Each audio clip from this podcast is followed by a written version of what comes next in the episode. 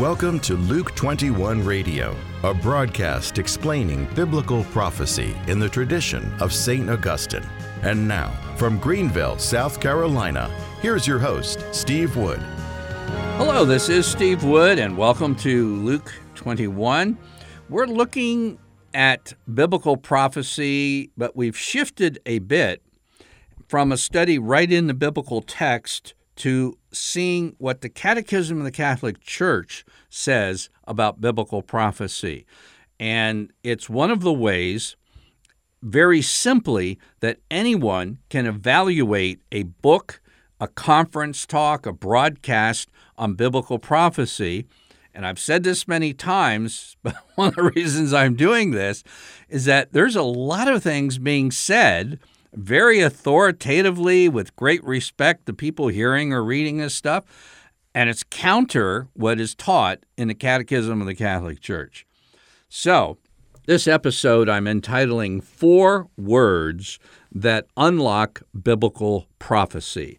And if you're a newbie to Luke 21. This will be a great introduction. If you've been with us for many of the episodes, you have heard me say this before, but this is going to be a good summary. And hopefully, if you follow me through in a very brief way, this will be a way you can share this with another person, Protestant or Catholic. First of all, just kind of by way of illustration, when my kids were young, I built them a balance beam, and it wasn't uh, anything extraordinary. I took a uh, an eight foot piece of landscape timber, and then I put a couple of uh, uh, vertical uh, supports underneath and put a little ready mix in there. It was only about a foot off the ground, but make sure that they weren't going to kill themselves using my new balance beam. I tried it myself. And you know, it was actually harder than what it looks to walk on a balance beam if it's even only a, a foot off the ground. But what I'm talking about balancing biblical prophecy today is much harder than a balance beam. It would be the equivalent of a slippery log you're having to walk across over a deep ravine. And it's real easy to fall off one way or another. And so keeping these four words in balance is actually more difficult than what it seems, but that we're, that's what we're going to try to do today using both Scripture and the Catechism of the Catholic Church. What are those four words? Already and not yet. Already and not yet. Not yet refers to the things that are yet future. They haven't arrived yet in time things we're looking forward to, the, the things that are future. Now, on the air, the vast majority of uh, Protestant radio and TV broadcasts on the rapture and biblical prophecy have this not yet perspective. It's called futuristic. They're looking to the future. But I need to mention that there's many Protestants uh, although not many of them are on the airwaves, uh, that are much more balanced in already and not yet. In fact, many Protestants have a prophetic viewpoint very similar to that of St. Augustine, which is what the Catholic Church inherited. So it's, this isn't necessarily Catholic versus Protestant. This is a, a group, very dominant in today's world group of Protestants that are futuristic. And so there's probably, I'm just going to pick four main scriptures uh, for prophecy uh, be Matthew 24, Luke 21, and Mark 13. Those are the three gospels and the three key chapters in those gospels. Of course, you have the book of Revelation, 1st, 2nd Thessalonians. So, the futuristic or the not yet uh, aspect that almost becomes predominant. In other words, uh, they read the prophecies and just say, oh, this hasn't happened yet, but it's soon to happen. A few of them are pretty clever and they'll give lip service to, you know, some of these things might have happened in the first century, but then they'll spend 95% of their time in a futuristic uh, viewpoint. And of course, that's way out of balance. And let me show you how and why. Uh, because it's easy to go the other way too. But Matthew 24, verse 15 says, So when you see the desolating sacrifice, that's the abomination of desolation, spoken of by the prophet Daniel, standing in the holy place, then let those who are in Judea flee to the mountains. Now, a, a uh, wonderful uh, Catholic cardinal uh, has recently written an article saying that this Matthew 24 15, this desolation, abomination, desolation, is the attempt to cancel the Latin Mass. Now, don't get me wrong, I, I don't tend to Latin Mass, but I, I can't for the life of me understand why it isn't allowed for those people who really deeply appreciate and are nourished by the Latin Mass. But nonetheless, is this really what Matthew 24 15 is talking about?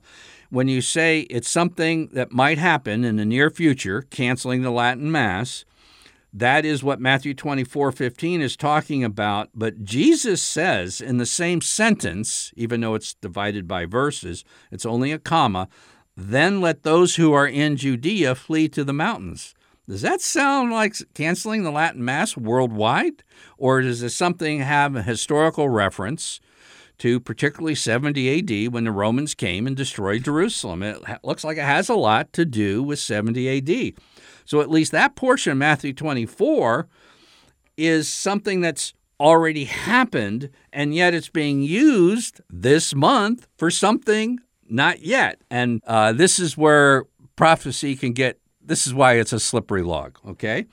Then let's go to Luke 21. In case you're wondering, that's where this broadcast gets its name. Luke 21 20, Jesus, in a similar passage, says, When you see Jerusalem surrounded by armies, then know that its desolation, the abomination of desolation, has come near. Then let those who are in Judea flee to the mountains, and those who are inside the city depart.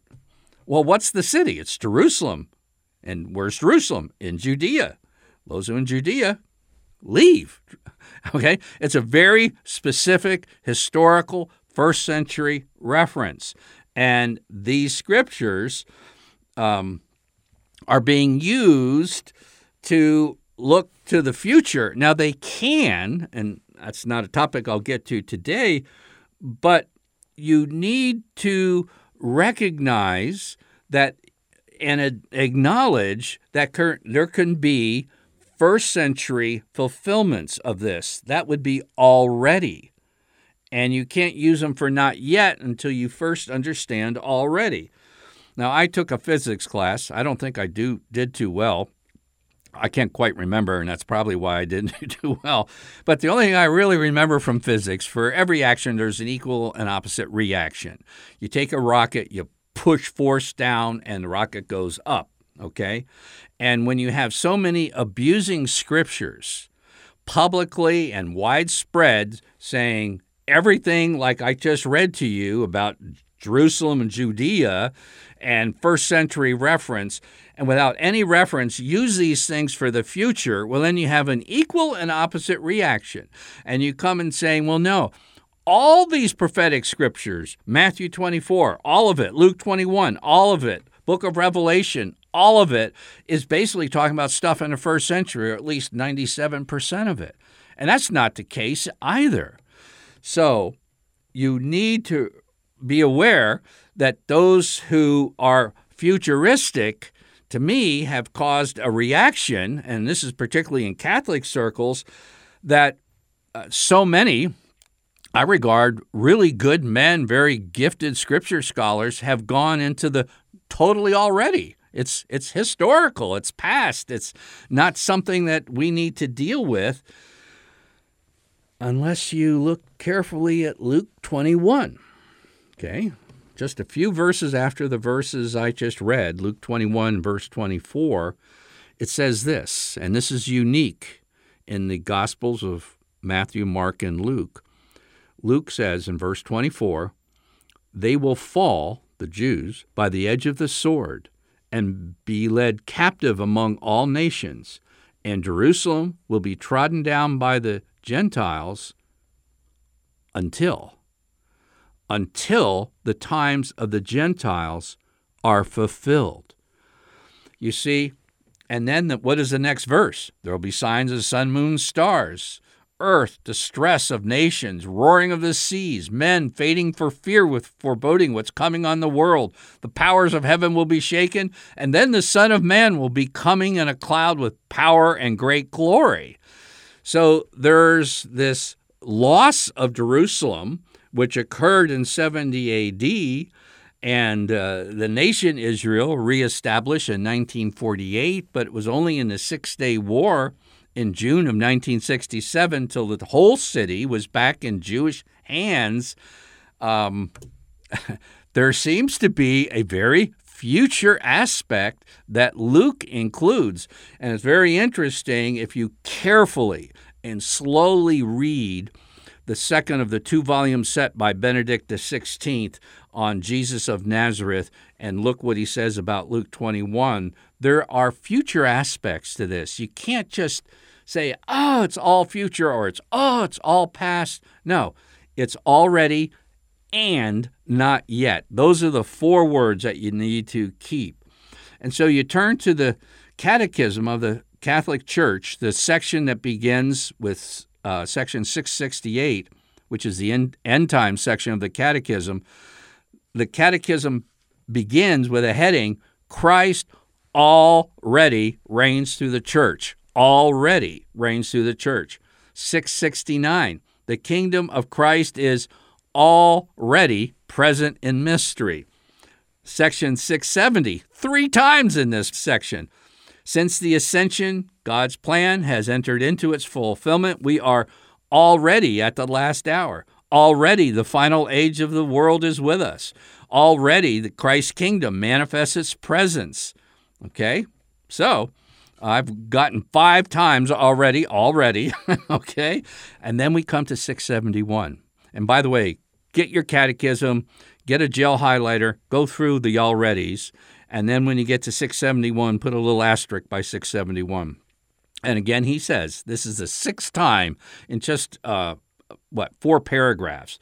Though already present in his church, Christ's reign is nevertheless yet to be fulfilled. Already and not yet. And it will be fulfilled with power and glory by the king's return to earth. And the catechism warns in the future about a fiery trial, about religious deception of the most profound manner, about the Antichrist, and about a final unleashing of evil after it is said six times in four paragraphs already acknowledging what happened as a result of first coming. But nevertheless, there's a lot of biblical prophecy in the future to be fulfilled. And this is the balance, okay? 671 ends with this.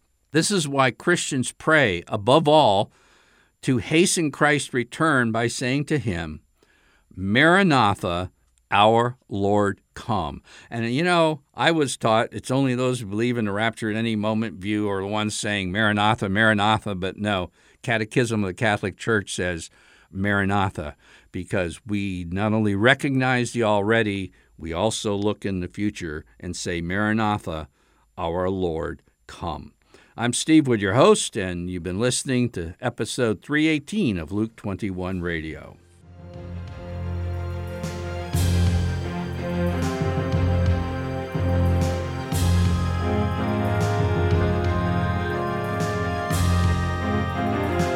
Luke 21 is a radio outreach of Family Life Center International.